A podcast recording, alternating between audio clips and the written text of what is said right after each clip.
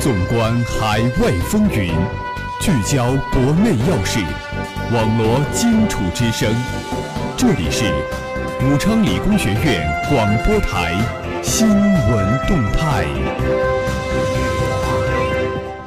各位听众朋友们，大家中午好，这里是梅南之声广播台，每天中午为您准时带来的新闻动态栏目，我是主持人徐吉祥，我是主持人毛旭东。今天是二零一六年十二月十九日，周一。历史上的今天，一九五七年的今天，欧洲各国统一在欧洲部署核武器。接下来，让我们共同进入今天的新闻三百秒。新闻三百秒，快速听世界。红网衡阳县分站十二月十八日讯，十二月十六日，湖南省衡阳县西渡镇灵瑞寺粮库发生隔断墙倒塌事故，造成五名工作人员受伤。山西清徐县发生四点三级地震，太原市全市震感明显。央广网北京十二月十八日消息，环境保护部今日通报，针对此轮重污染天气，环境保护部紧急派出十三个督查组，对北京、天津、河北、山西、山东、河南等省市二十三个城市重污染应急响应情况进行督查。中泰贸易、投资、经济合作联合委员会第五次会议十二月九日在北京举行，两国签署了包括铁路合作、谅解备忘录在内的数份合作文件。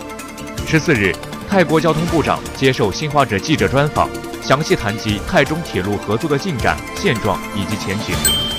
中新网大连十二月十八日电，大连市公安局十八日对外披露。大连警方近日破获一起涉及辽、豫、鲁等全国三十个省、直辖市和自治区的特大制贩枪支犯罪团伙，抓获违法犯罪嫌疑人五名，查缴枪支十八支。人民网北京十二月十八日电，据中国气象局网站消息，中央气象台十八日六时将继续发布大雾黄色预警和雾霾橙色预警及防御指南。新华网北京十二月十八日电。我们无意也不会做万科的控股股东。在购入万科百分之十四点零七的股份后，恒大集团董事局副主席、总裁夏海军表示：近日，国家邮政局、公安局、国家安全部等三部门联合发布《禁止寄递物品管理规定》，该规定自发布之日起实行。该规定将指导目录原有的十四项增加到十八加一项，象牙、五谷、伪造的公章、假证件都禁止寄递。新华社科伦坡十二月十七日电，斯里兰卡警方十七日表示，斯北部前战区发生一起严重车祸，导致十人死亡，数人受伤。美媒称，外国游客涌入古巴导致食品供应紧张，果蔬成为奢侈品。中新网十二月十八日电，据英国广播公司中文网报道，一项最新研究发现，以生活质量来衡量，温彻斯特是英国最宜居城市。中新网十二月十八日电，据美国地震勘探局网站消息，北京时间十八日十时二十四分左右，太平洋岛国汤加南部海域发生五点二级地震，震源深度六十五点五公里。央广网北京十二月十八日消息，据中国之声央广新闻报道，促进房地产市场平稳健康发展，关乎民之所望、政之所向。中央经济工作会议指出。要加快研究建立符合国情、适应市场规律的基础性制度和长效机制，既抑制房地产泡沫，又防止出现大起大落。此外，去库存要重点解决三四线城市房地产库存过多问题。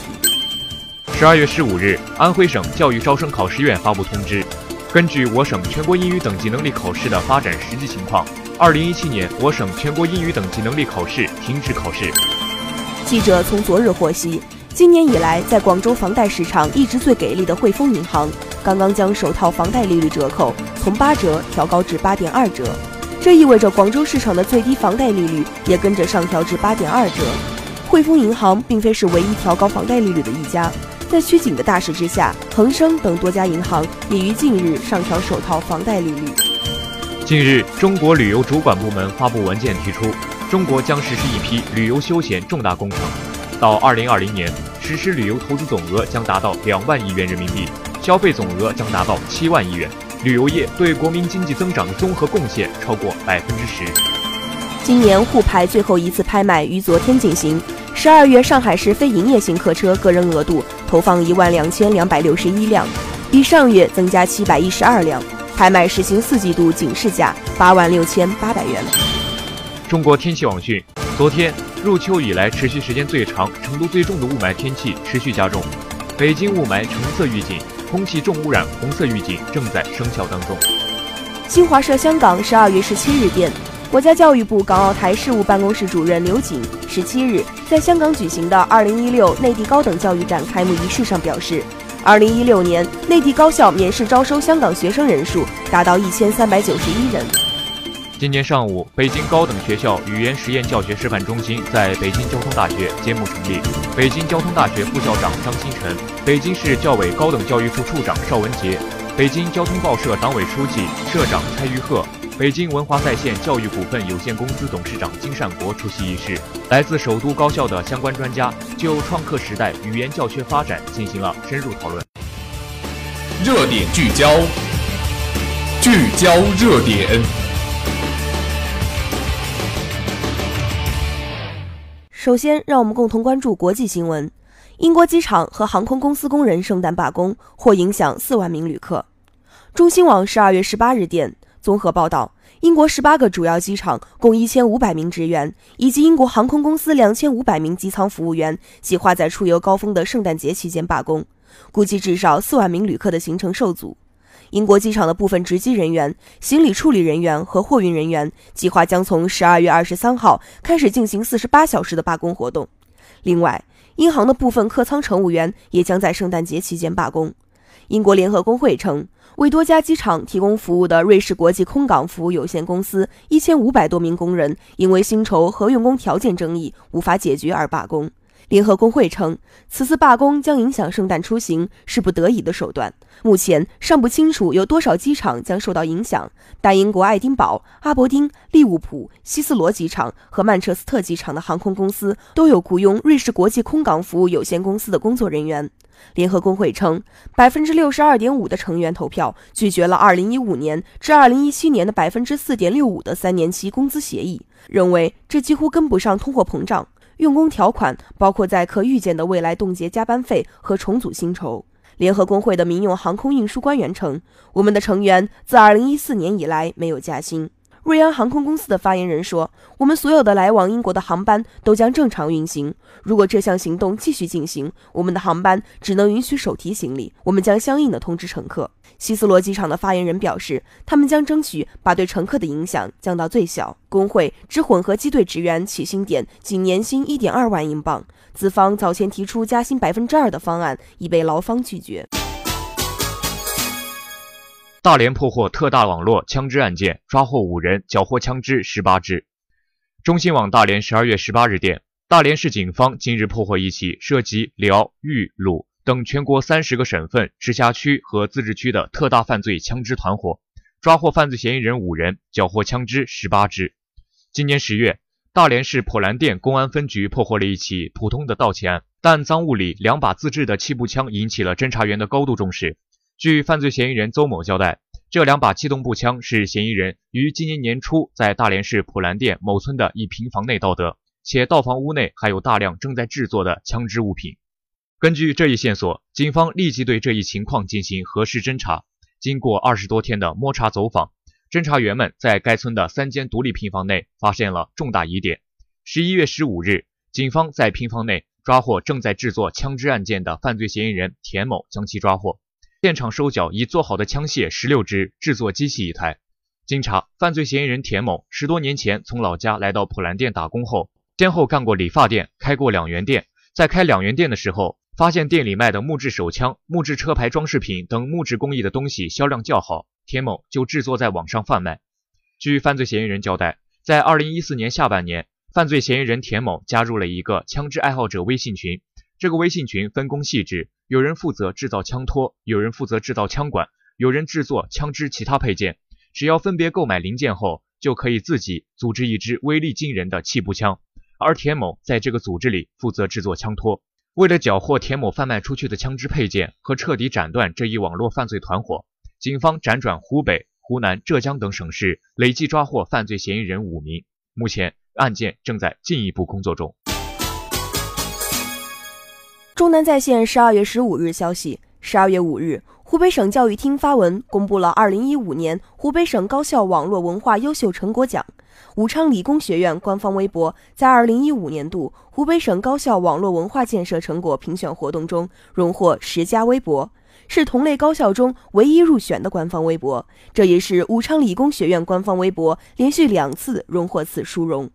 自2014年起，湖北省教育厅每年在全省高校启动开展了一次年度湖北省高校网络文化建设成果评选活动。中央部委在各高校、省属普通本科院校、独立学院、高职高专院校参评。武昌理工学院官方微博坚持传递正能量、竭诚为师生办实事的理念，已成为学校品牌宣传和服务师生的重要平台，成为营造校园文化的主阵地。微博内容生动有趣，图文并茂，贴合学生实际，坚持一年三百六十五天每日更新，深受欢迎。粉丝增长迅速，转发评论活跃，每篇博文阅读量平均为一万次。目前发布微博一万一千三百五十余条，粉丝已达三万五千六百八十余个，粉丝数量和质量均位居全国高校前列，并多次进入全国高校微博影响力榜前十位，在湖北微博风云榜高校类月榜单中稳居十强。近年来，该校新媒体建设发展迅速，